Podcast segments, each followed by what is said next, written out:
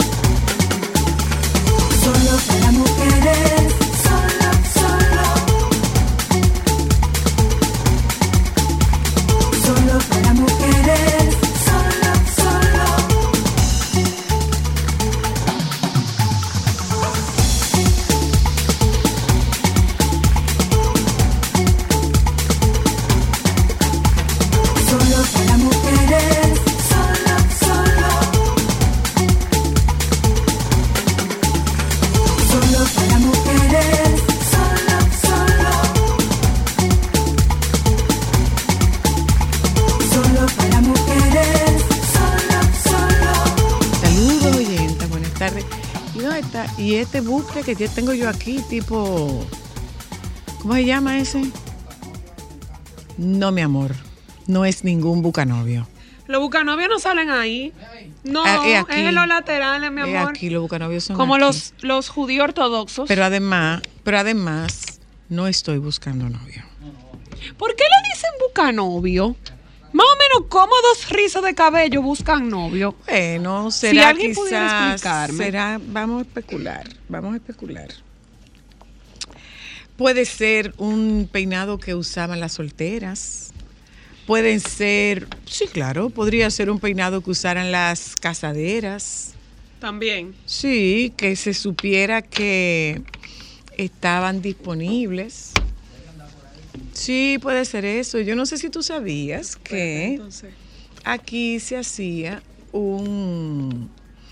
que antes eh, las mujeres iban, las jóvenes iban a las fiestas, se hacía una, un baile de presentación en sociedad. Entonces, eh, las, eso era después de los 15 años.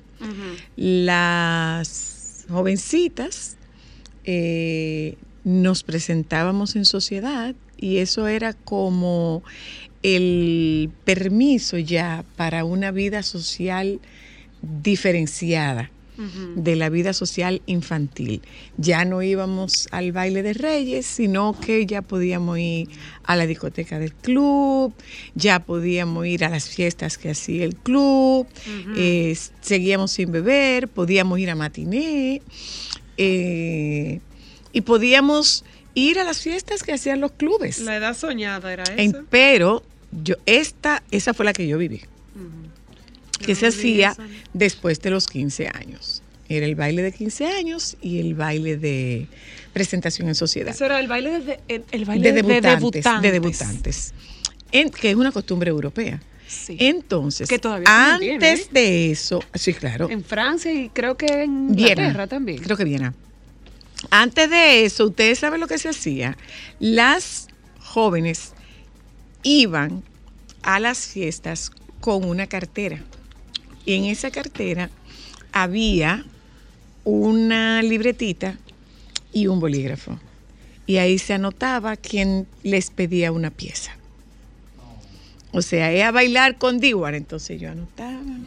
No, pieza. y tú llenabas la libreta, se te quedaba vacía. Se hacía un turno, se hacía un turno. Claro, eso yo no lo viví. Esa no fue de mi época. Yo no lo viví. Yo soy de la fiesta de 15 años y, y el viaje de Europa por los 15 años. Yo no tuve fiesta, yo tuve viaje. O sea que tú no usaste la libretica. No, mi amor, porque la libretica no era para mí. La libretica era para generaciones que estaban antes que yo.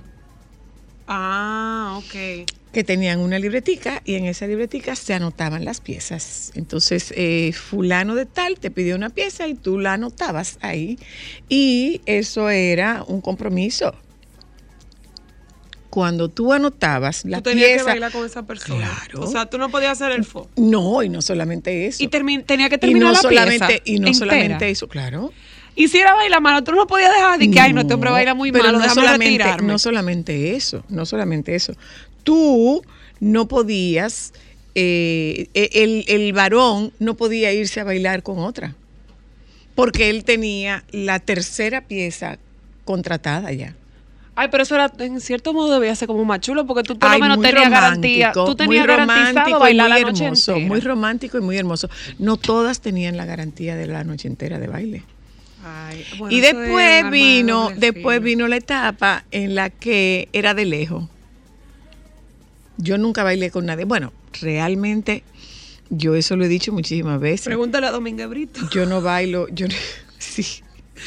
No Yo no bailo, yo no bailo con gente que yo no conozca. Ay, Desde, aquel, eh, desde aquel entonces. Ay, magistrado, invítela a bailar en esta ocasión. No, ya sí, porque ya yo lo conozco. Porque ya ustedes ya yo lo conozco, ya yo lo conozco, pero, pero Ella no lo va a rechazar. Pero desde siempre yo dije, primero, un par de cosas. Miren, yo siempre he dicho que de Anthony Ríos, mi, mi mentor y guía y protector, yo aprendí a vivir de este negocio, no a vivir en este negocio. De manera que una vez yo terminaba mi trabajo, yo me iba para mi casa. Se ha especulado, bueno, yo creo que eh, entre todos los amantes, novios, agarre y todo eso, yo creo que me falta gente. Sí, creo que me falta gente. Me han, me han indicado un grupo, pero creo que falta gente. Y esa gente debe estar como en playas extranjeras. Ajá, Ok. ajá. Entonces, entonces, eh, yo aprendí de Anthony que yo vivía de esto, pero que no vivía en esto. Y vivía y, y aprendí de Jackie Núñez que si a ti te hacían una contratación o tú estabas haciendo una entrevista y tú te quedabas, entonces tú le estabas quitando fuerza a la magia. Usted terminó una maestría de ceremonia, usted se va para su casa. ¿Por qué? Porque usted deja la magia que se queda. ¿Dónde está, ¿Dónde está la gracia de tú compartir con un artista después que tú lo ves en un escenario? El artista baja y se sienta a beberse uno trago contigo. ¿Dónde está la magia?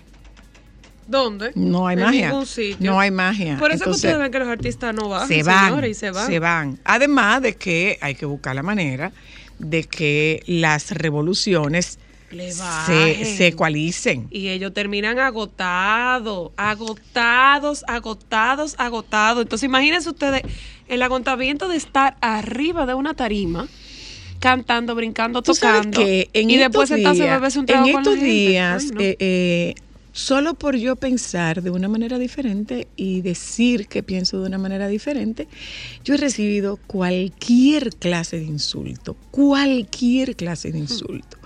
Eh, gente que se conoce mi historia, historia que no me conozco yo, pero bueno, cada sea quien... feliz. Eh, eh, no, no solamente Muy eso. cuentista. Hubo, uno, por- hubo una oportunidad, señores, en que a mí me dijeron que el hijo de la doctora era mi hijo. Ay, sí, cuando yo he dicho fuerte. que no es mi hijo, lo que me dijo la señora fue, a mí me va tú a discutir que ese muchacho no es tuyo. Le dije, usted tiene razón, señora, mío es. Bueno, Nunca se me olvida. el caso es... En una caja sí, de un usted, tiene, usted tiene... No, en, en, plaza- en, la sirena en fue. el multicentro, comprando unas cosas Ah, de sí, la sí, arbolito de señor, Navidad. usted tiene toda la razón. El caso es que eh, dentro de toda esa historia que ustedes se han empecinado en desempolvar, que muchos creen que yo quiero olvidar, no, yo no quiero olvidar mi historia. Yo no quiero olvidar mi historia, porque mi historia es quien me ha hecho quien yo soy. Yo no quiero olvidar mi historia, porque además no tengo nada de qué avergonzarme en mi historia. Y no solamente no tengo nada de qué avergonzarme en mi historia, no tengo nada que pueda avergonzar ni a mis padres, ni a mis hermanos, ni a mi descendencia. Yo no tengo nada de qué avergonzarme. Pero dentro de esa investigación que la gente ha hecho, que si yo soy una prepotente, que si yo no tengo humildad, si ser prepotente es defender aquello en lo que tú, en lo que tú crees, bueno, pues sí, yo soy prepotente. Yo defiendo aquello en lo que creo. Entonces, eh, que soy una altanera, ser altanera es defender aquello en lo que tú crees. Sí, soy altanera. Entonces, ¿a dónde voy con esto? A que el hecho de que yo no piense y no opine como opina usted,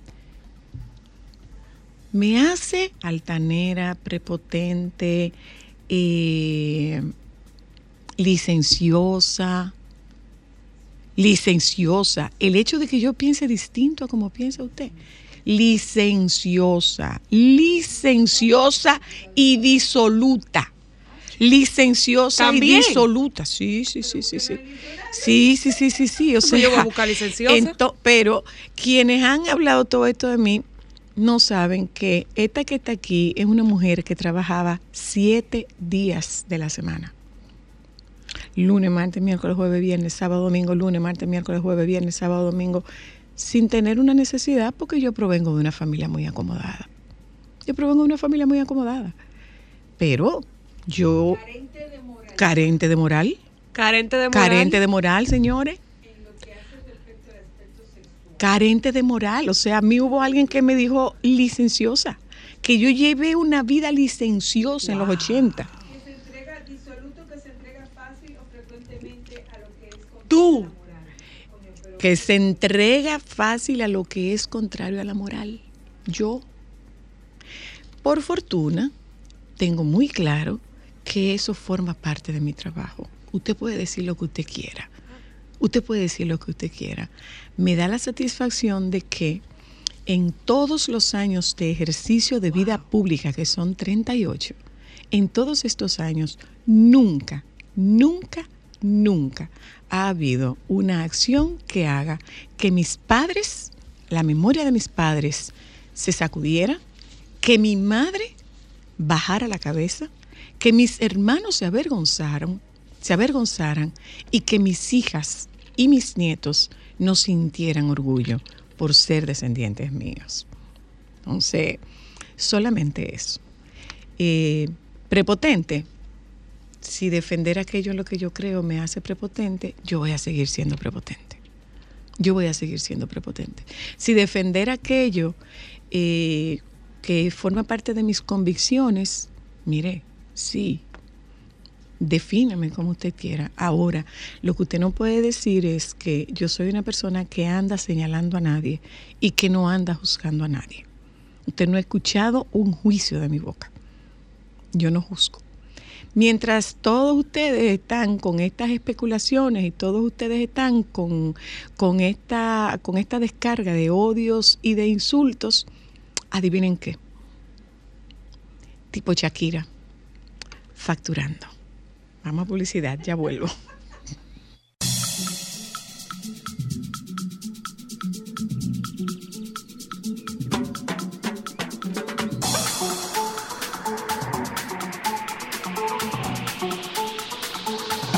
Ahora la gran diferencia está súper cerca de ti.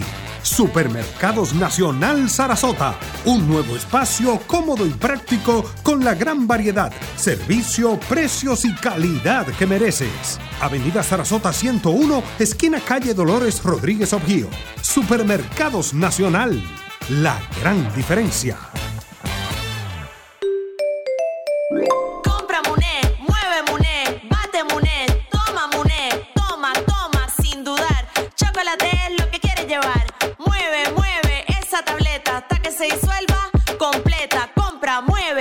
Bate, toma, compra, mueve, bate, toma. Muné, disponible en colmados y supermercados. Mm, qué rico levantarse sintiéndote bien por fuera y mejor por dentro con hidrolágeno Q10. Colágeno hidrolizado, vitaminas y minerales que trabajan mi salud y belleza desde adentro y se nota por fuera en mis uñas, piel y cabello. Con HQ10 me lleno de energía para vencer el paso del tiempo. Hidrolágeno Q10, bien por fuera y mejor por dentro. HQ10 se nota. Disponible en farmacias. Son 58 años existiendo para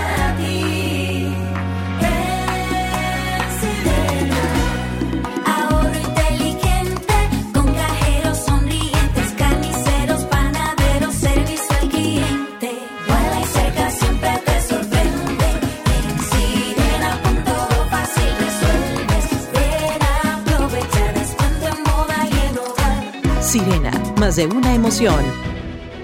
Sol 106.5, la más interactiva. Una emisora RCC Miria. Déjame cambiar tus días y llenarlos de alegría. Solo para mujeres.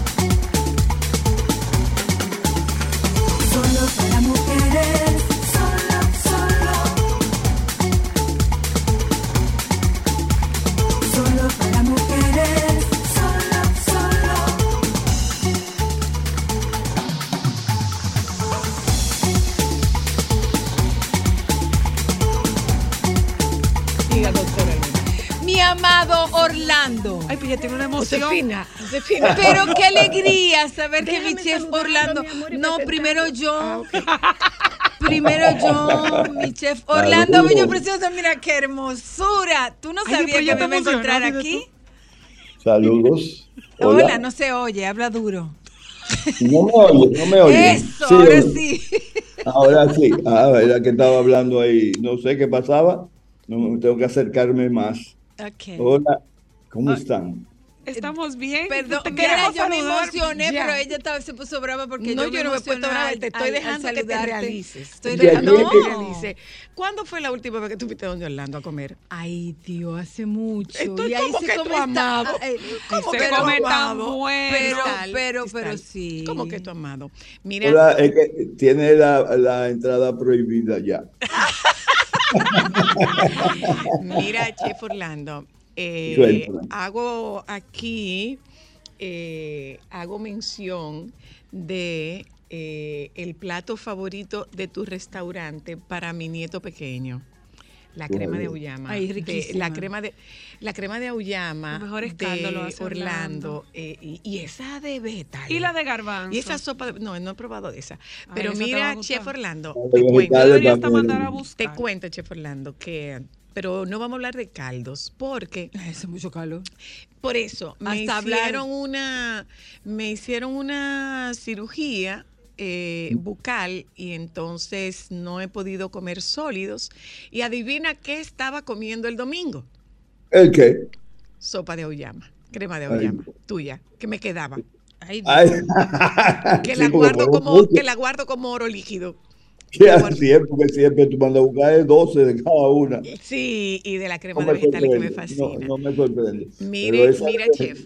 Hoy, eh, porque justamente estábamos buscando caldos y Cristal me decía, no mami, es que no hay caldos, no hay caldo. Con Ay, este no calor, hay. con este calor es muy difícil tú encontrar una Más oferta retirado. de caldos. Entonces, chef, la pregunta, eh, lo que nos vino a la mente fue hacer un programa con lo que en México se llama aguas frescas. Sí. Las aguas frescas son las aguas saborizadas. Sí, sí. Entonces, ¿de cuántas cosas, cómo se puede saborizar el agua?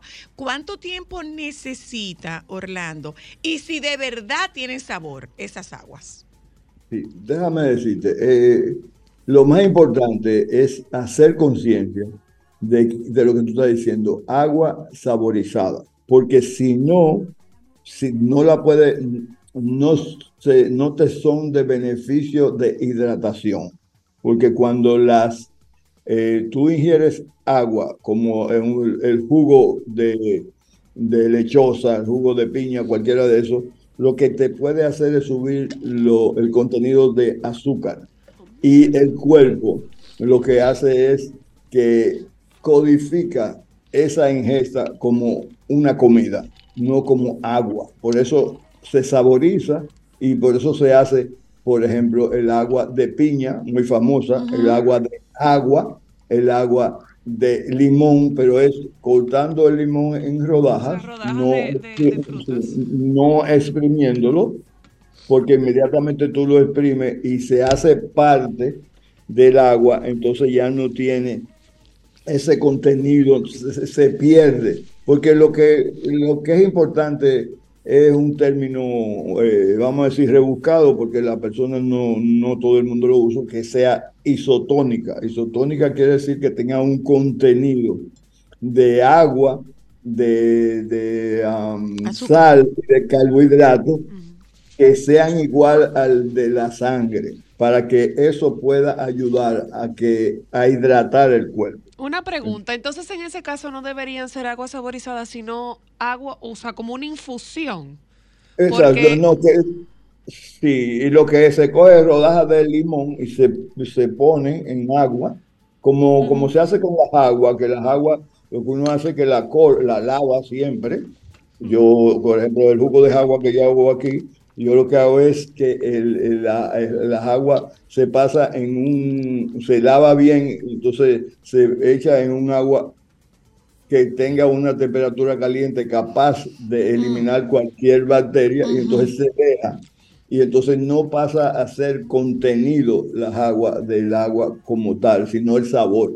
Igual la cáscara de la piña, que es muy famoso, que se usa, lo que pasa que la, la mayoría entonces usa el pera piña, que después lo licúan con, con el arroz, Con etcétera. arroz. Ahora, perdóname, eh, chef, acabas de decir que eh, tú pasas el agua, eh, la agua por agua caliente, que no es lo mismo que hervir la agua. Sí, Ok. exacto, es ¿Cuál es, cuál es- totalmente diferente. cuál es la diferencia de hacer uso de un proceso o del otro? Lo que sucede es que en el otro es jugo de agua y en esto es una infusión de agua. Ok. Eso es la diferencia. Entonces tiene una capacidad. Recuérdate, yo trato, y está- estabas hablando ahí y, y estaba, estaba loco por entrar por el asunto de prepotencia y eso.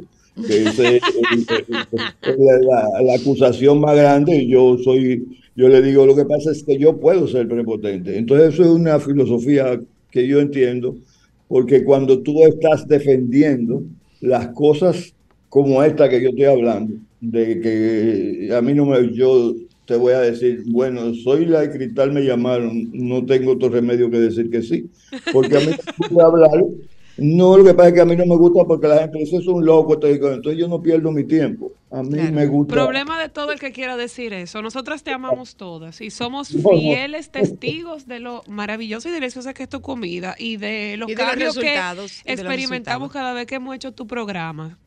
Entonces, el, el- el tema de las aguas saborizadas es eso, que no pase a ser lo que sea que tú uses a, a un com- a, com- a ser componente del agua, porque entonces el agua se convierte en un alimento y el cuerpo no lo trata como... Entonces, Ah, entonces Pregunta. Orlando, ¿cómo es la proporción entre, por ejemplo, es piña? eh, puedo usar Sandía. cáscara y corazón de piña. Eh, ¿Es sandía o es, eh, o es o es limón o es naranja? ¿En qué proporción la uso? Bueno, por ejemplo, yo te voy a decir algo que yo hago, que yo quiero que tú lo experimentes, que es una cosa sencilla. Para que no se te dañen las uvas, que a muchas personas se le dañan las uvas en su casa, congélala. Y, y- y entonces después te la comes y vas a ver la diferencia. Eso te hidrata, además de refrescarte. Ay, y además de que es muy rico, porque entonces la uva congelada sabe como si fuera un yun yun por adentro. Es delicioso. Entonces, igual es- hago el experimento cuando encuentras una naranja eh, que esté eh, dulce y hace lo mismo. Se puede Entonces, congelar también. Sí, yo congelo la mandarina y congelo la naranja y congelo la, la ¿cómo se llama? Eh, Las uvas. Ah, mira qué bien. La, la proporción siempre es de lo que uno le gustaría, porque por ejemplo yo tengo un envase de un, de un litro y lo que yo uso personalmente son dos limones. Y entonces yo lo pongo en la nevera, por ejemplo, hoy por la mañana yo lo puse porque yo siempre hago eso. Y entonces, pues lo consumo a la, a la noche cuando llego. Y entonces ya tiene un sabor a limón. Ok, qué ah, ok, rico. porque, porque bien, no es a, es saborizarla. Sí, exacto. Es, Es, saborizarla. es es saborizarla. Y una pregunta, Orlando. Cuando nosotros lo hacemos con este método de, de agregarle las rodajas, no de exprimir, ¿esa agua em, tiene algunas algunos nutrientes o vitaminas que, que nos benefician? O sea, eso es el, el uso potencializa el consumo del agua o no? No, lo que realmente hace es que no, no, bueno. inter- no interfiere en que sea agua y Ah. que sea parte de la hidratación. No Ah, sé si- perfecto. ¿Me entiendes? Retomo, retomo algo que dijiste al principio. y Yo pienso que es importante eh, eh, puntualizarlo sobre el añadir azúcar a- a lo- a- al agua porque es una carga de calorías y es una carga de azúcar. Entonces lo que tú estás recomendando es fantástico, que como bien tú explicas, se puede hacer con, que, con cualquier flu- fruta y no agregar azúcar. Eso es lo más importante. Y lo chulo es para los mañosos, para la gente que dice "Ay, que a mí no me gusta el agua. Entonces, si usted es mañoso, usted le pone eso, hace una infusión con su agua y le y, y- y tiene saborcito a limón, tiene saborcito a la piña. A o sea, piña, sí. eh, y es rico. Es rico. A mí me encanta la de Naranja, sandía y la de naranja cosas, también. sí, sí. Bien, Hay un, un- el dato de que, que en general que no se conoce porque es un asunto que hay que ¿verdad? leerlo, está involucrado, es que los jugos, los jugos todos, de lechosa, de zapote, de granadillo, no es igual que comer las frutas. Sí, claro, Cuando para nada. lo licúa, entonces no se reduce la- las fibras y se potencializa azúcar, El porque hay un código, hay un código del cuerpo con la naturaleza. Entonces, cuando se hay iones que están en- encadenados, entonces si se rompen, ya el cuerpo no sabe qué es eso. Qué bonito. Mira, chef, danos un par de recetas para este calorazo, por favor, de, de esas aguas saborizadas que también se les añade hierbas, Sí, eh, bueno, hay, hay jengibre, jengibre. No, hay cosas que yo hago, por ejemplo, yo toda la mañana, hace mucho tiempo, yo toda la mañana tomo una infusión de algo, o de menta o de albahaca, una infusión. Si lo hierves, ya está cometiendo el mismo error. Exacto. Entonces, la, lo principal lo tienen ustedes ahí en el, en el programa de desintoxicación, que es no esperar que le desee tomar agua cada hora, aunque sea un sorbito. Porque Claro. es que el agua, el agua tiene... ¿Por qué la importancia del agua? Porque nosotros somos entre 60 y 70% agua. Entonces, esa, esa, esa concentración es importante que hace que uno a veces uno tenga un mareo, ta- muchos síntomas y Y la gente no si es una deshidratación. Deshidratación. Entonces, es importante, por ejemplo, tener ese tipo de cosas. Yo tengo las uvas y tengo la mandarina. Y entonces, si lo, cuando lo prueben, se van a dar cuenta qué sensación de, de frescura te da comer la fruta así y no se altera en nada lo que es el, el ingerir la fruta, nada más que están congeladas. Ahora una cosa, Orlando, cuando tú dices que se, que se congele la naranja, que se congele la mandarina, ¿la desgajamos o, o Sí, sí, desgajada, ok, sí. desgajada? Sí, Ah, sí, sí, desgajada. porque así tú coges gajito y lo, y lo vas a comer igual que la uva. Las uvas uno Ay, eso coge para y- los niños Y para los niños también. Sí, y me, me parece la recomendación mu- muy... eh, Atinada. Atinada, sobre todo en días pasados ahí, mi hablábamos... amor, te estoy dando palabra Mi amor. Wow, que me la negaba Esa cuando éramos última. chiquitas.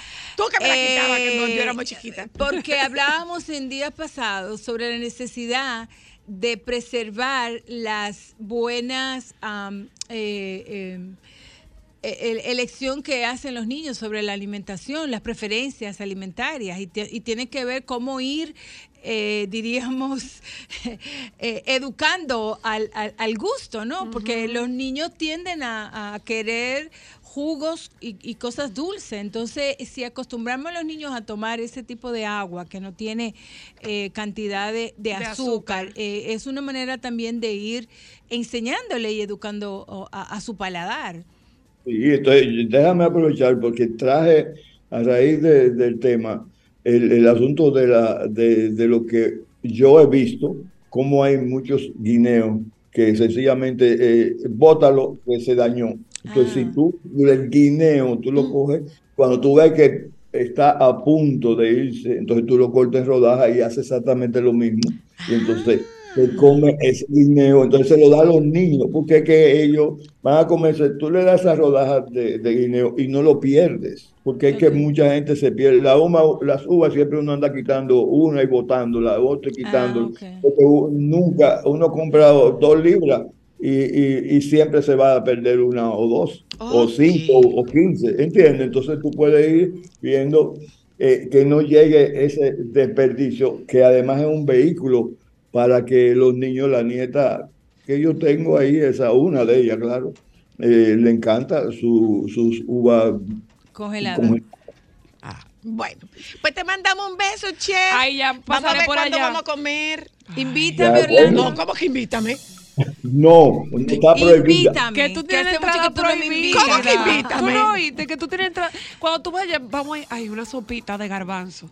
Yo me voy a poner aire acondici- a- acondicionado, pero voy a ir a comerme. Te mando un beso, me encanta. abrazo. Te mando un Te beso. queremos mucho. Gracias, gracias, Gracias por por Allá la amada tuya, la que te tiene la- bien y buen mozo ahí, la que te cuida.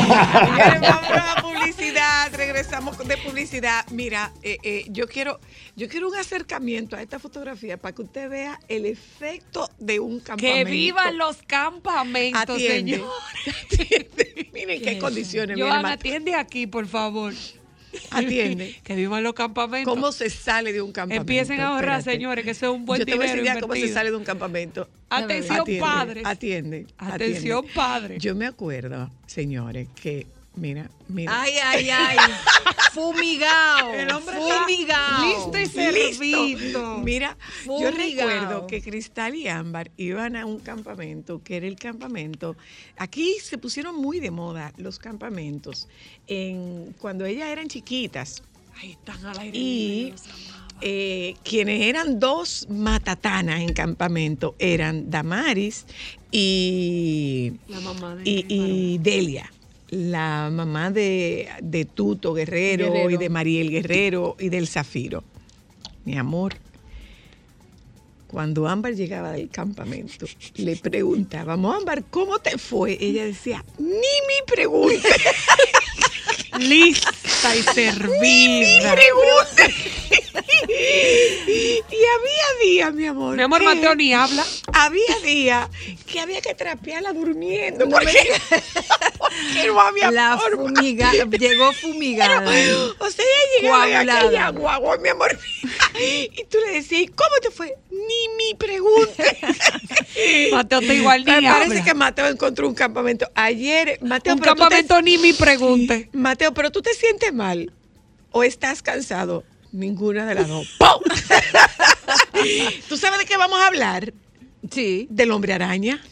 Además, vamos a hablar del hombre Yeudi, vamos a hablar con Yeudi del hombre araña, el hombre que más ¿Del sabe. actual o, de, o del viejo? De, si se trata con de Yeudi, mi amor, de todo. del viejo, mi amor. Del actual, del viejo y del que están Mi amor, haciendo. en Que todos ya yo he los... perdido Vamos a publicidad, ya volvemos. Él va a conjugar a- Solo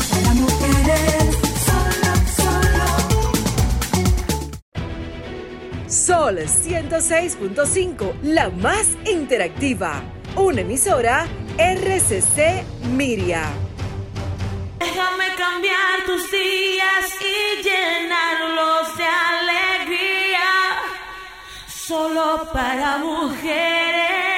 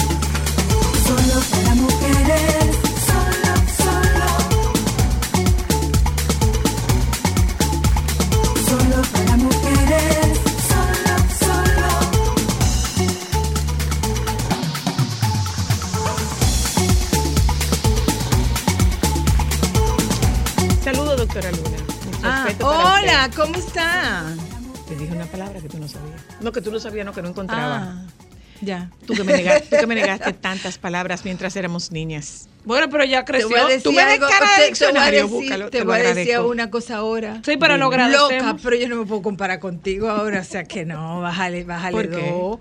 No, pero tú me En palabras, porque ya tú tienes- Sí, pero tú me negabas las palabras. Pero te enseñé a sí, buscar el significado. Realmente sí. Y era más, no- pero no era, no era para tú, eh, para tú enseñarme a buscar el significado, Claro. sino para quitárteme de encima. No, no, no. Porque sí hay Fíjate- una etapa, fíjate- hay una etapa de la vida en que dos años de diferencia es mucho. y yo, No, la verdad es que yo era necia. Pero yo pienso que. No, no, de carajita, Pero necia. también, no, no, no, pero también. pero de verdad, no, Era no, una. no. eh, eh, eso nos decían a nosotros. Y es Búscala. una costumbre.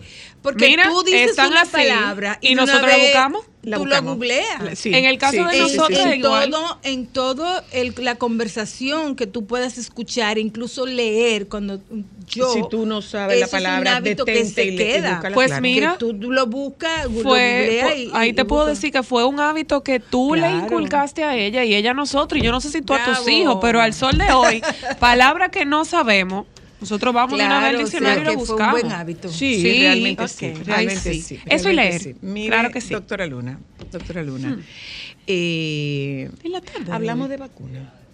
Otra Sí. vez volvemos al tema de vacuna de papiloma. Eh, bueno, mira, ¿Qué, Cristal? Vamos a hablar de Spider. Ah, vamos primero con Spider-Man. ¿Tú crees? Ah, porque se tiene que ir. Tranquilo, tranquilo. Pero ¿cómo- ahora yo te voy a hacer una pregunta. Dígame. Bueno, hablamos con la doctora Luna ahora. ¿Y por qué tú viniste con la mano vacía, mi amor?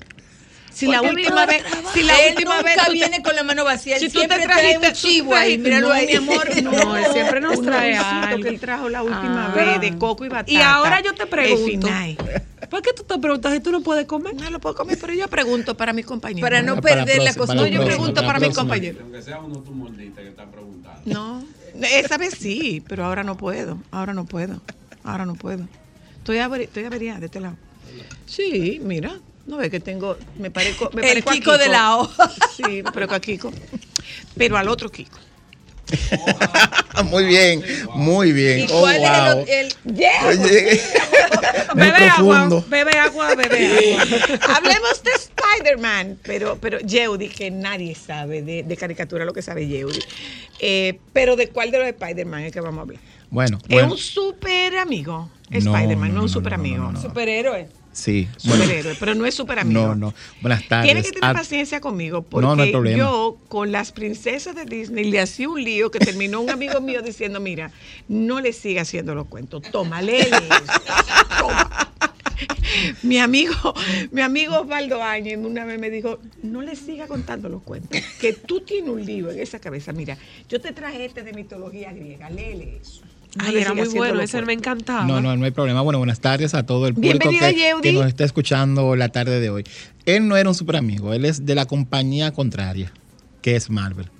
Ok. Los, eh, los super amigos vendría siendo el homólogo de los Vengadores de Marvel. Son, dos- son, dos- son dos grupos de superhéroes, son dos Ok. editoriales, DC Comics y, Y Marvel, Marvel Comics. Comics. Pero nosotros no, no, no nos dábamos cuenta que eran dos Eran grupos. rivales. ¿O Sí, sí, claro. que eran rivales. Sí, claro, porque no se Ah, mezclaban. ay.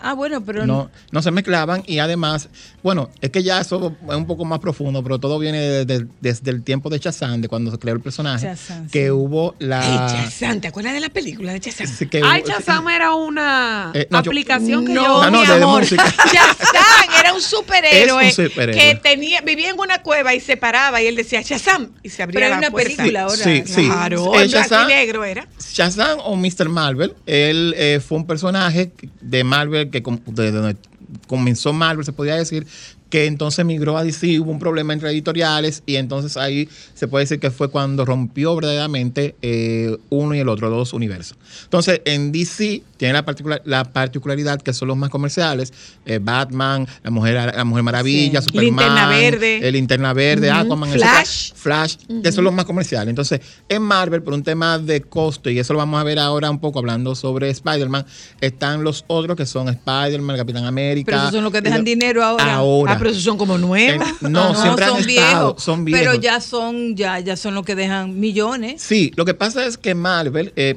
como decía anteriormente, hubo una, una venta, de, de- un- un- un- una fisura entre ambas compañías. No era que eran juntas, sino que una despegó, repuntó más que la otra. Entonces los populares fueron estos. Entonces por eso es que hoy se dice que nadie entiende cómo es posible que los superhéroes más populares no tengan el repunte a nivel cinematográfico que estos superhéroes que sí son viejos, pero no son tan populares como por ejemplo Batman. No, no, Que, no. que eso tiene que ver con la inversión que se ha hecho al a la cinematografía de estos personajes. Ok. ¿Cómo surgió, cómo surgió el hombre araña? Ahí voy. ¿Qué pasa? Vamos a hablar del hombre araña de la Tierra eh, 616.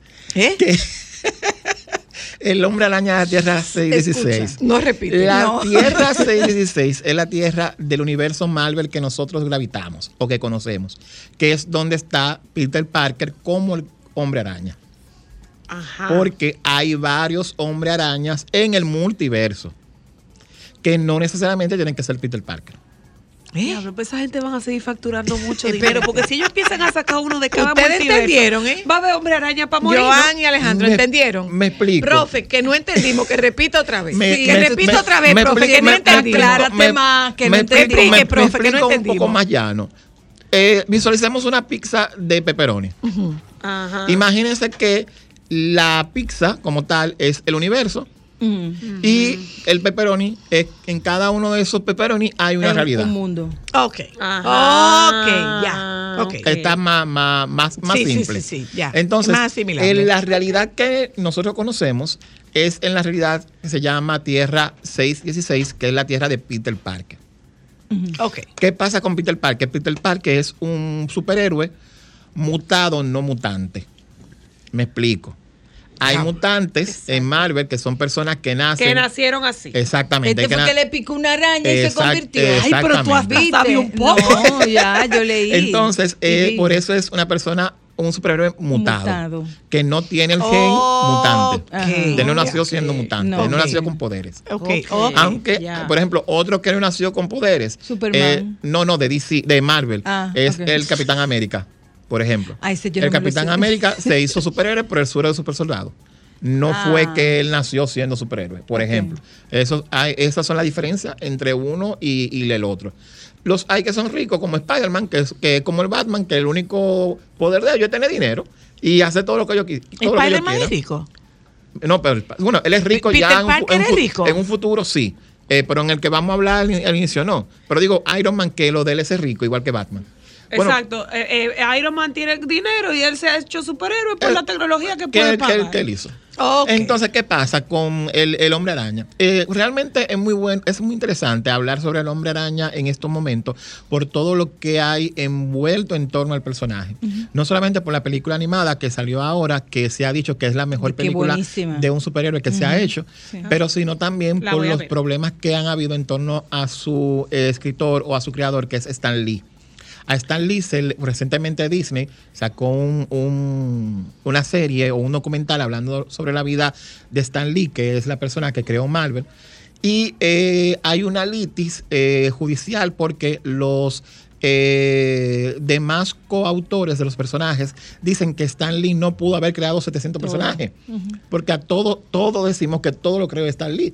Y realmente algo tuvo que haberse saca, es, es zafado. Lo- los otros lo que son son una partida de envidiosos. No, realmente están los, por ejemplo, en este caso que está Jack Kilbert, que es el ilustrador, y está Stan Lee, que es el es un ideólogo. equipo. debe de Sí, haber un pero se le da la, la preponderancia a Stan Lee. De la- ellos están, tienen su derecho, tienen su parte de, de- de- de- de su, de su remuneración de, de créditos en, en este sentido. Bueno, entonces, ¿qué pasa?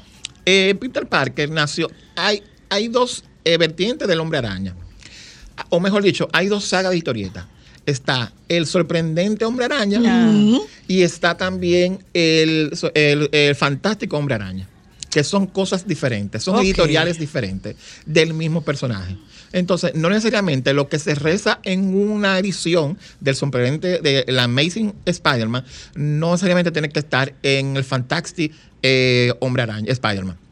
El, el Hombre Araña nace en 1960. Tú tienes casi que hacer un doctorado para tú entender esto. El hombre araña nace en, en 1960 y nace como la contraparte adolescente por el público adolescente que estaba surgiendo eh, leyendo cómics de los Cuatro Fantásticos. Entonces, ok. él nació en esa historieta de los Cuatro Fantásticos, por eso es que el fantástico hombre araña, porque se desprende de ahí. Fue tanto el boom del hombre araña, que era un adolescente, que lo crearon como un personaje adolescente, y eh, fue tanto el boom que decidieron hacerle sus sagas personales, su saga personal.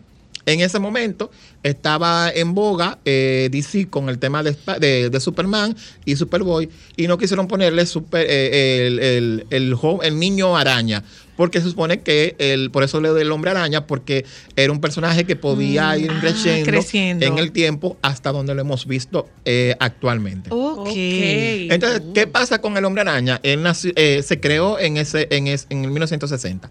Del 60 para acá ya ha variado la teoría de cómo el hombre araña Se obtuvo convirtió. los poderes. La que todos conocemos, y es la que usted decía, Que fue que lo picó una araña. Lo picó una araña. Pero ya esto ha evolucionado tanto que se dicen que... El, cuen- el cuento ha ido cambiando Exacto, bastante. Que se dice que el hombre araña eh, es un tótem. Me explico.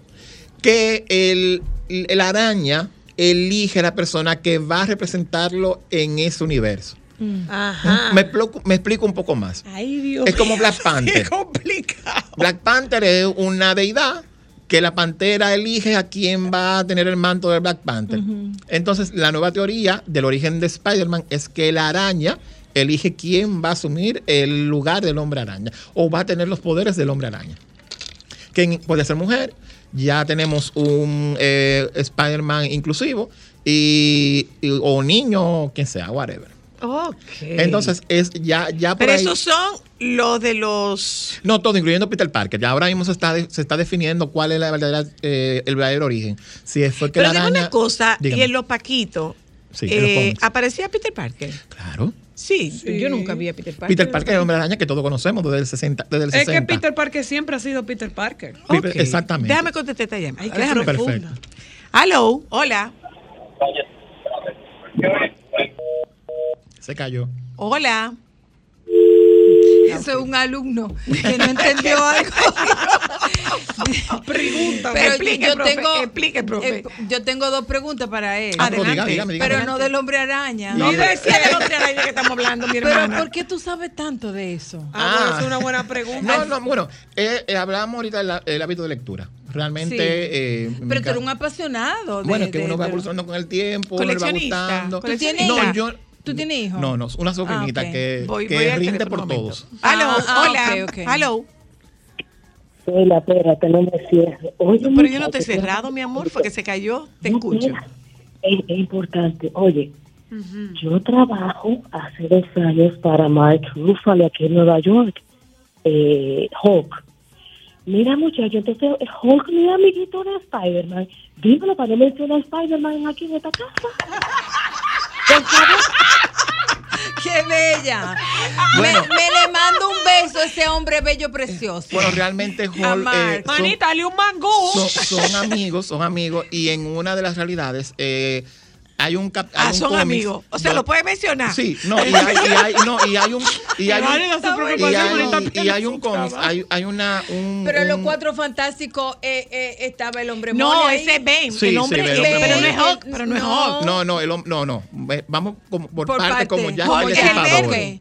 Sí. Sí, pero vamos por parte como Jack ¿Y no el es el mismo? Destripador. No, Ah. Josefina. Ben es el hombre de piedra. Sí, ven el hombre de piedra. Que están el hombre elástico, Su Stone, la, la, la chica mujer de eh, eh, fuego. no, al revés, no, no, no, El hombre elástico, la invisible y el de fuego. Ya sabes. Ah, pero pero hay, Ya hay, hay, un- hay una edición de un cómics donde eh, se cruzan los papeles y Hall, es, eh, bueno, Peter Parker es, es Hall y entonces quien hace el, eh, el personaje de Hall es Spider-Man. Eh, ellos en una realidad alterna, eh, eh, Hall, quien hace de Hall es Spider-Man. Déjame ir para el teléfono otra vez. Tú ves por qué es que no puedo hablar de muñequito. Aló. Sí, buenas. Le escucho. Sí, una preguntita. eh, no sé si el experto, eh, o quiero saber la opinión del experto en cuanto al tema de ahora que no- para mí están dañando las caricaturas con el tema inclusivo. Un, un Superman, que sé yo qué, un Spider-Man, una sirenita negra, un- como que me Es están es que dañando la es esencia que de la... va. Pero deja, pero tú eres la experta. No, no Pero soy si la experta. Usted es la experta, doctora. Pero no es la experta. La pregunta va dirigida al experto. Bueno, el experto. te va a decir lo El mismo que yo. Oiga, eh. No, bueno, di, di. mire, eh, con el tema, porque son cosas diferentes. No Vamos con el tema de la sirenita. Eh, los eh, temas de las películas de Disney no, no están descritos de cómo son los personajes. To- En ningún cuento dice que la serun- que, Que es rubia, con la los ojos azules era de tal forma, eh, que Cenicienta era de tal forma. No. Hay sí personajes que son puntuales, por ejemplo, Pocahontas, no podemos poner una Pocahontas rubia porque es una india norteamericana, una nativa norteamericana. Y eh, Ricito de Oro, no puede poner una mujer, exacto, ahí sí hay cosas puntuales. Ahora, con el tema de la inclusión en los superhéroes, desde el 60 estamos viendo el tema de la inclusión que es, eso no es algo nuevo. De hecho, el primer personaje eh, abiertamente homosexual que tuvo eh, su, su boda en los cómics fue Estrella de Fuego, en, que, se, que salió del closet en el 92 y fue eh, usado para una campaña sobre el VIH. Pero es que inclusión Increíble. no debe circunscribirse exclusivamente No, a no, un porque- tema de género. No, porque lo estamos hablando, aquí hablamos de, ¿cómo de lo inclusión del tema de género, pero por ejemplo, tenemos eh, superhéroes en silla de ruedas, tenemos superhéroes ciegos, por ejemplo, Daredevil es ciego, el profesor. Javier está en silla de ruedas. dígame, dígame. Tenemos, y así Usted sucesivamente. a Mandrake el mago nunca lo llevaron a la televisión. Siempre fue en papel. Ah, Mandrake, Ay, el al mago. Ah, mandrake. vamos a tener que hablar de Mandrake un día de estos. Claro, Déjame eso, anotarlo. y a fantomas. Y a- por el a amor de fantomas. Pero hay películas de fantomas. Sí, Sí. bueno, en el tiempo de Cookie Roquetán. Sí, de- ¿Qué de- pasa? cine, desde gordito. ¿Tú te acuerdas? Bueno, pues entonces. eh, Gordito era siguiendo- dueño. Escucha, Gordito era dueño. Ah, ok. Mandrake, el mago, ¿y cuál es el Nagua tenía dos salas de cine. Una de las salas de cine era Rumor de Olas. Ok. La otra era el cine de Gordito. no tenía nombre. Ah, no, pero está muy bien. Entonces, Gordito presentaba a la Mujer Araña, a Fantomas y a Shazam ok. un día. La mujer o Al otro día era Shazam, la mujer. y así se pasaba dos o tres semanas dándote la misma película Wow. con nombre diferente. Wow. Un, un paréntesis. Aló, Ah, bueno, espero. Hola, hola. Hola, ¿qué tal? Bien, gracias. Un- una pregunta, espero no que no suene mal. ¿A qué se dedica el joven? Es decir, ¿cuál es su área laboral? ¿De, de qué? Mi amor, aquí anda con corbata y todo. ¿Qué, ¿Cuál es tu área laboral? ¿A Yo estoy esperando dedicas? que él termine para hacer esa misma pregunta. Bueno, o sea que yo- tú y yo estamos yo- sintonizados. Yo soy, bueno, voy a dar mi, mi CV. Por favor. Yo soy relacionador público de una institución gubernamental, eh, aparte soy mercadólogo y tengo una, un máster en gestión de gobierno y campañas electorales. Coge ahí. ¿Y tu Y tú me acusas. ¿Eh? ¿Y tu hobby? Ah, los cómics. Exacto. Y dime una un cosa, hobby. tú discutes con tu jefe de muñequito. Tenemos unos temas, sí. Hablamos, ¿Tú hablamos, discutes con tu jefe de muñequito? hablamos, hablamos sobre unas cosas, sobre unos cuantos temas, sí. Ok, pero tú no eres coleccionista. Sí, bueno. ¿Qué coleccionas? Bueno, yo colecciono. Eh, estas figuras se, col- se le cole- se los colecciono y también los cómics. los Las cómics. que me quedan, porque tengo una hermana que ella es enferma con los regueros, entonces para ella eso era reguero. ¿Y me, botó? bo- sí, ¿Te lo eh, y me botó una gran parte. Y el Ay, sol de hoy ¿cuánto eso dinero tú vale un perdiste? dinero. Un dinero, ¿En eso se- se serio? paga Sí. Yo soy ¿Y tú tú, no le sigues siendo hermana. amigo de tu hermana? Mi herma- sí, claro, mi hermana. No, No, yo por no le eso no. Por eso, por Sí, eso no. Sí, no, no. Bueno, pero sí, pero tengo una- unas cuantas eh, caricaturas eh, físicas de grapa y también otras de forma digital. Ok, pero muñequito no. hermana, pero tú lo- le pero, botaste pero ese los paquitos dinero. no. Es que es lo mismo, él comía en paquito. Ok, Sí, sí, es que él nosotros come- Es que un, paquito, un pero paquito pasa es el tema generacional de cómo, se- de cómo se llama. No, tampoco Va- venga aquí echando vaina No, nosotros. perdón, perdón, El perdón. tema perdón. generacional, no todavía hay te gente, cuenta lo que todavía, todavía hay personas de mi tiempo que dicen Orange, por ejemplo. ¿Quién? Ah, Orange. Y, y somos jóvenes. Es algo generacional. Orange. Te tenemos, te tenemos, ¿Verdad? te tenemos que explicar, eh, te tenemos que O explicar. Cassandra. No, esto te tenemos que explicar esto despacio. Ella no está entendiendo nada de lo que O tú que acabas dice- de decir. O que, No o te que- apures, que ella te va a llamar. Yo le voy a dar tu teléfono o- ahorita. o que llam- o que dicen, ah, voy a ver Cassandra. De- después me cuenta. Hay gente que dice también. Tú sabes que ya eso no se llama Cassandra. El soberano. Señores, esto es fuerte. Entonces, eh, En siguiendo el con caso de la doctora. Luna, los chistes tienen tres momentos. cuando lo dice, cuando lo entiende y cuando se ríe, ninguno de los tres se da en simultáneo. No. Entonces, siguiendo con Spider-Man, eh, uno de los, de los grandes amigos de Spider-Man en la, en la serie, en el, en el cómics, es la antorcha humana, porque crecieron prácticamente juntos. Según eh, Hal Pym, que es el hombre, el, hombre, el hombre hormiga original, Spider-Man tiene todas las cualidades para poder ser un villano. Porque a. Spider-Man, sí, porque a Spider-Man le pasó de todo. Desde abuso infantil, a él lo, abusa- eh, a él lo abusaron, lo abusó un, un vecino sexualmente, se le murió el papá, el tío, se le murió los padres, se le murió el tío, se le murió la novia, eh, bueno, la novia murió en sus manos, eh, se le murió el suegro. eh, Ay, hijo, es lo que tiene que ir a perdió, terapia. perdió su compañía, es decir, que él tiene todo para poder ser el mal, eh, para poder ser malo y sin embargo es un referente a, a que las cosas se deben de hacer bien. También dentro de ese multiverso hay varios Spider-Man que lo estamos viendo ahora en la, en la película animada y ah, hemos tenido cinco Spider-Man latinos. Está Miguel Ojara, que es el villano de, de la película animada nueva, que cabe destacar que el actor que, presta la voz, que es Oscar Isa, él tiene la cualidad o tiene en sus méritos de ser el único actor que ha hecho tres personajes de Marvel en, en la actualidad. Eh, porque hizo este Spider-Man, hizo de Apocalipsis en X-Men y hizo de Moonlight. Entonces tenemos a, Ad- Adriano, Adriano, que es uno mexicano, y tenemos también a una Spider-Woman que es de origen eh, mexicano. Otro dato importante de Spider-Man es que en la primera película que se iba a hacer, eh, no en la serie de los 60, sino en la película de, reciente de Sam Raimi, eh, quien, iba a interpretar, quien iba a interpretar a Spider-Man era Leonardo DiCaprio. Ay, Él- yo no veo a Leonardo DiCaprio de él, no, Spider-Man, él, ¿no? no- él dejó la película por Titanic.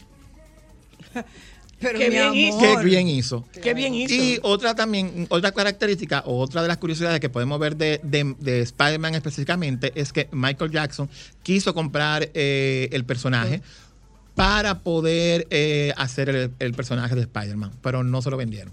Esto vino a raíz de que Marvel estaba en la bancarrota y muchos de esos, perso- muchos de esos personajes tuvieron que cederlo a otras compañías. Por ejemplo, eh, Sony tiene los derechos de Spider-Man y Fox tiene los derechos de los Cuatro Fantásticos. Por eso es que. Marvel no ha hecho nada con ellos. Ahora, ellos tienen un, una, un contrato de que si en 10 años no producen ningún, ningún producto sobre el personaje, se le, se le quita la, la franquicia y vuelve al original. Por eso que me, por eso que vemos que se está haciendo tantos, tantas películas De de, villanos de Spider-Man que no pertenecen a- al universo de Marvel. Recientemente estuvo la de El Muerto, que es un personaje, un villano de Spider-Man que salió una sola vez en una caricatura que lo iba a interpretar Bad Bunny y él desistió del personaje. Ah, pero Bad Bunny se retiró. Pero mira una cosa. Bad Bunny se eh, retiró ya, Pero no, ahora era, pero no era de Marvel, a la, a era la de Sony. película de Marvel, los cineastas así de renombre no quieren saber. Bueno. Dicen que han dañado el comercio. Ya esa es otra cosa, nos tenemos que despedir. Ya no vamos. Ay, Dios. Pero ay, a, a mí hay que darme más tiempo aquí. Yo creo que sí. Trae algo más, tú traes algo y te, te compro un poquito más de tiempo. Para, para la próxima, pónganme en lista. Gracias. Es que ella interrumpe mucho y no te dejan hablar. Adiós, mi amor, tengo que interrumpir porque si no entiendo lo que están diciendo. ¿Qué tú quieres que haga? pues- Manita, a mí La me hacen un que examen te y lo yo me mande, quemo. Es que verdad. te lo Que yo lo estudie. Lo mando para No. completivo si tú me haces Pero, un examen. pero algo muy importante, este eh, Spider-Man, ya para concluir, este Spider-Man que tenemos, que es el de, la- el de las películas animadas, Miles Morales, que es de madre puertorriqueña, y Peter Parker, sí coinciden en el mismo universo. Ah, ok. Porque hubo una fusión de universos y ahora mismo los dos eh, conviven en el mismo, aunque tienen orígenes diferentes, pero no es que uno está sus- sustituyendo al otro. Ok. Son Tú dos paralelos. Y la gente entiende también como tú. Bueno, yo el entiendo, asunto. yo entiendo que sí. Sí. O somos nosotros que estamos perdidos en el, uni- Somos en el nosotros. metaverso. Yo, yo entiendo, yo entiendo que sí. Pero Eh. el metaverso es de otra compañía.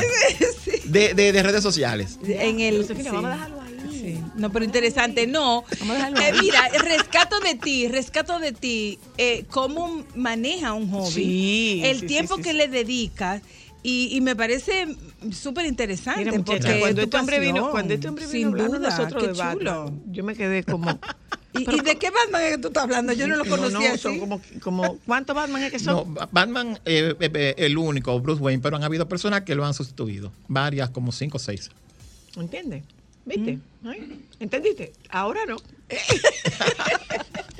Gracias, Yeudi. A ¿Tú tienes una cuenta donde tú Bueno, hasta ahora tengo mi cuenta esto? social, mi, la personal eh, se llama Yeudi Jiménez y estoy habilitando una dedicada a esto. Por que se favor, llama- buenísimo. que es, claro que eh, sí. Divo Time.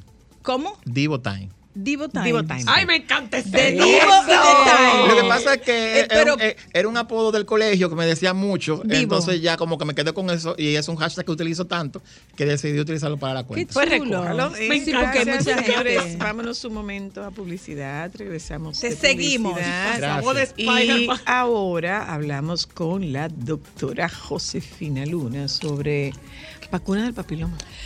¿Eh? Ya volvemos. Solo para mujeres,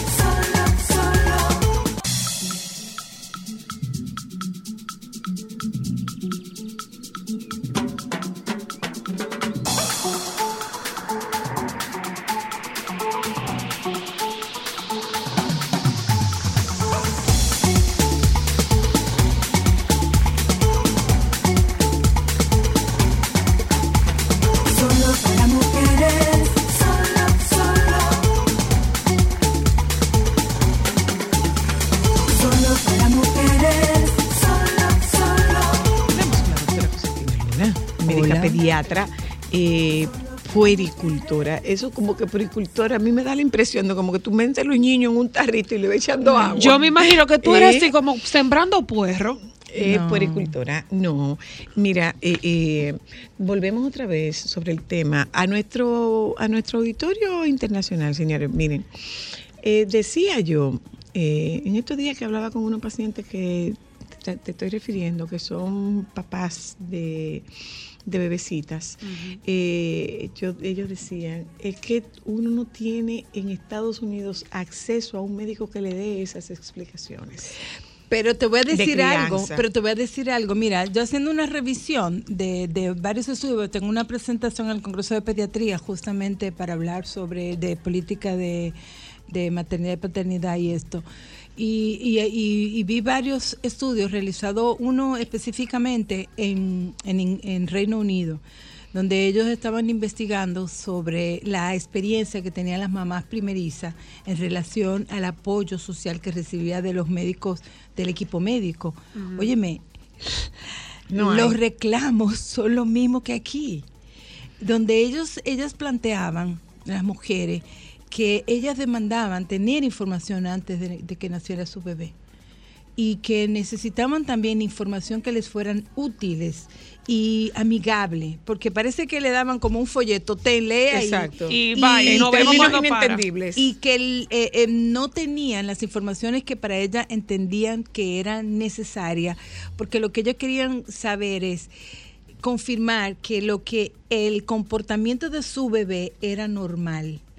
Porque eh, eh, ellas estaban angustiadas porque no sabía si lo que estaba haciendo el niño eso era normal. E inclusive hablaban sobre la necesidad de que el, el personal de salud fuera mucho más empático con las mujeres eh, que, que se convirtieron en En un mamás, país del primer mundo. reconociendo, sí, reconociendo el proceso eh, De que todo les asusta. No, el proceso que implica la transformación que implica convertirse Eh, en mamá. Claro. Y fue, a mí me sorprendió porque nosotros, yo muchas veces eh, le doy mucho crédito a, la- a los países de primer mundo, eh, entendiendo de que como esos problemas que nosotros tenemos aquí están resueltos allá. Y no es así. Entonces, Bueno, es que, es que también te voy a decir una cosa, Josefina. La, la, la consulta pediátrica es una consulta que no puede hacerse en ocho minutos. Eso en todo, en todos los lados está regulado. O sea, no puede hacerse en ocho En minutos. todos los países está regulado el tiempo que tú tienes para una consulta. La primera tiene que durar tanto y la subsecuente tanto. Entonces, eh, ¿Y en, qué, en momento tú, en qué momento tú educas es a que unos padres? exactamente, no hay, no hay promoción para la salud, no hay educación para la salud y, y, y no solamente aquí, por ejemplo, eh, un- uno de los pacientes que tú me mandaste, eh, ella me llamaba porque me decía, mire, es que la pediatra aquí me dice que deje llorar a mi hijo y yo entiendo que no, que no lo debo de dejar llorar. Entonces, aquí ahora mismo, otro de los aspectos que, que planteaban es que las mamás, en ese estudio también, que las madres se sentían muy confundidas con las informaciones que están recibiendo, tanto de lo- las en línea como fuera de línea, Mm. pero que también no, le están, no están escuchando las recomendaciones que le dan sus mamás. Entonces, es un una problemática que parece que es mundial. Ok. Eh, y es bien- y, y- y bien- cuando, y bien cuando difícil. eso va al mundo de las vacunas, ¿se hace más complejo?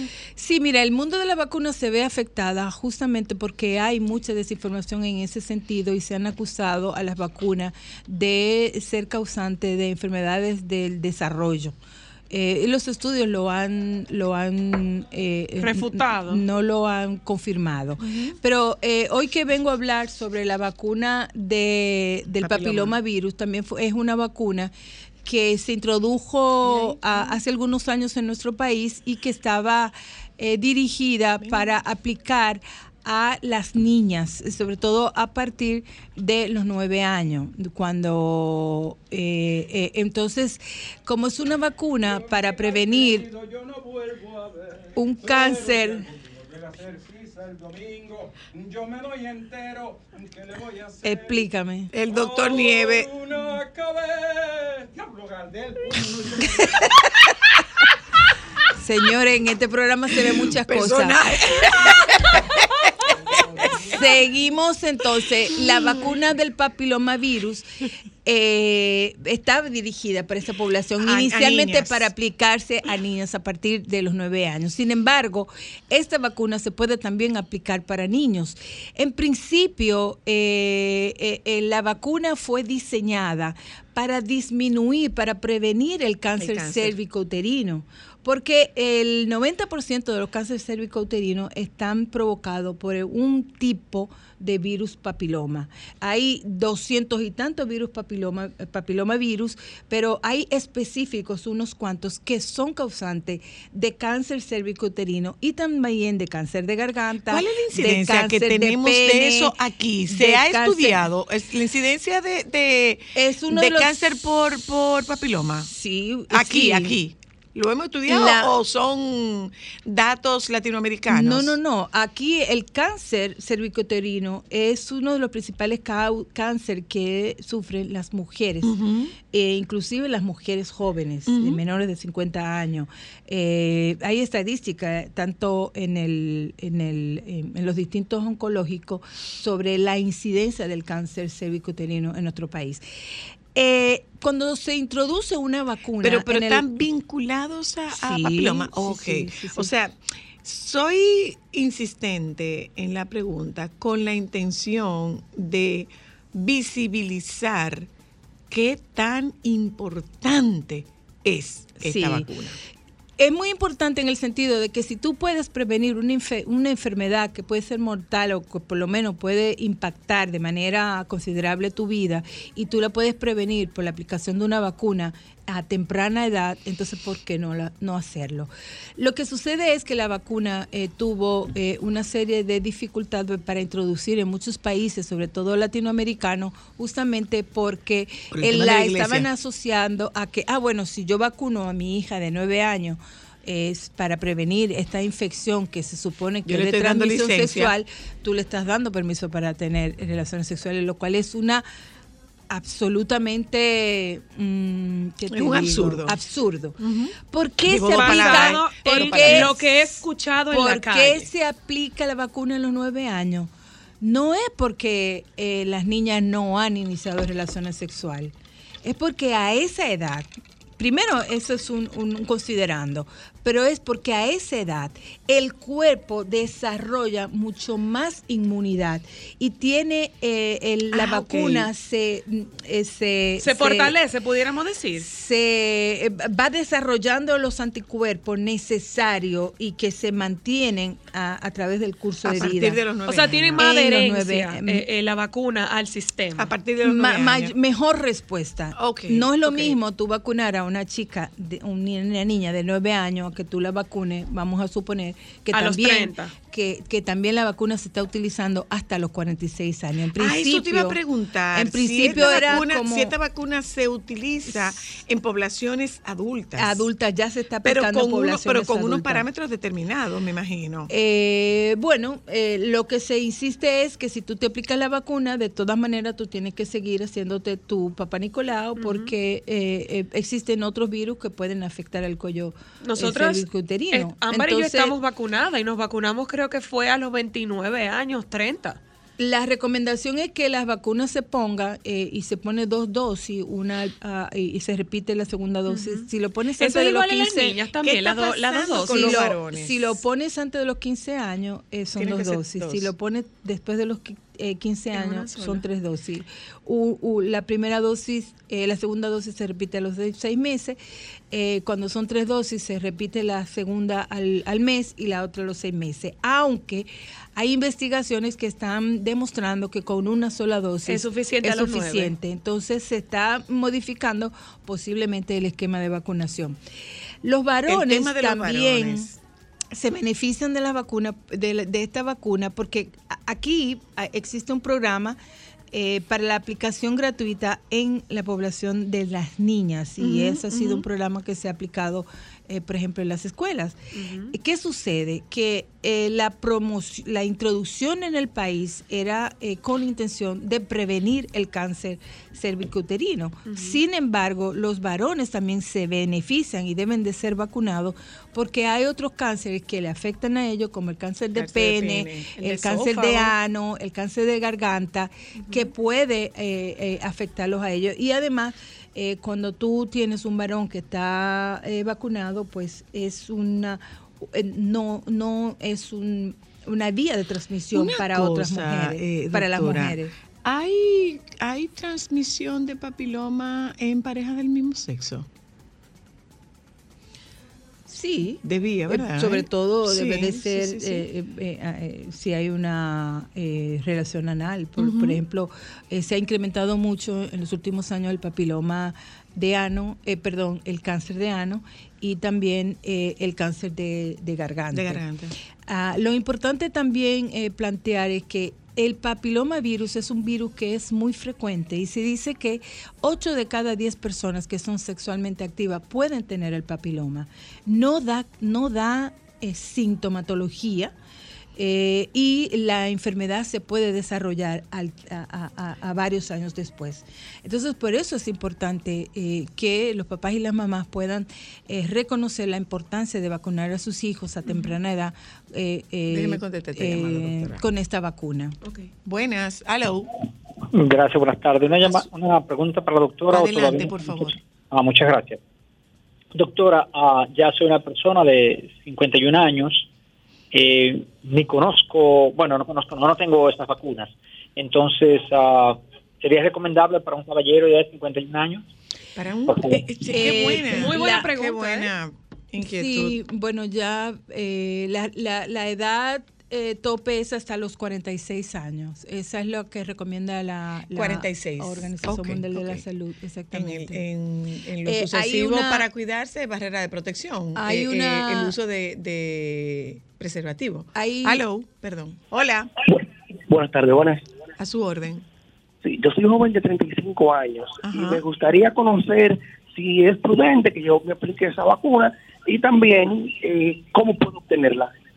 Muy bien. Las vacunas, mi- mira, esto es una vacuna que eh, si tú tienes un seguro, puedes ver si el seguro te la puede cubrir. En principio, No el programa eh, en nuestro país está dirigida para la niña, Para para, la- niñas. las niñas, exactamente. Eh, para ellas son gratuitas. Sin embargo, tanto para las mujeres, para los hombres como para los niños, eh, revisando su seguro, su póliza de seguro, Pero además, se pueden aplicar. pero si además, no, puede eh, eh, comprarla como y ya tiene, aplicarla. ya, ah, se puede comprar. Claro que sí. Está en la farmacia. Sí, claro. Ah, ok. Pero mira, como, como ya tiene tanto tiempo aplicándose, quizás la vacuna haya bajado de precio, porque recuérdate que una de las barreras era que la vacuna era costosa. Sí, por Entonces, ejemplo, yo quizás le la puedo vacuna decir puede estar más nosotros barata. Vacunamos hace nueve años eh, y la vacuna en ese momento era costosa, pero tengo unas amigas que recién acaban de vacunar justamente a las niñas y no estaba tan cara. Lo que sucede es que también hay un- algunos seguros que la están cubriendo. Ah, bueno, pues, Eh, pero sí es importante, mira, es eh, ah, la vacuna, hay una, una vacuna nueva que es la nona valente, ya tiene algunos meses, eh, años reciente. Entonces esta vacuna, aparte de eh, mm, proteger contra los, eh, la- eh, la- eh, los tipos de virus que eran cancerígenos, también protege contra verruga vulgar y otras. Usted- eh, Mire, ¿usted está patologías. oyendo? ¿Usted está? Ay, ese Una no- científica. La tipa es una científica. No, no es una científica la tipa. es una Eh, científica. Lo, lo ideal No, no. es que, Es dura que- la doctora. que los papás y las mamás asuman esto. Siempre, y cuando yo hablo de esto, eh, No, no, usted se equivocó. Mira. equivocó. Comíamos blue Eh, cheese. Mi papá no daba blue cheese. mira. En esa época, él lo compraba aquí en el Nacional. Y con pota y con fle. Ujú. Vamos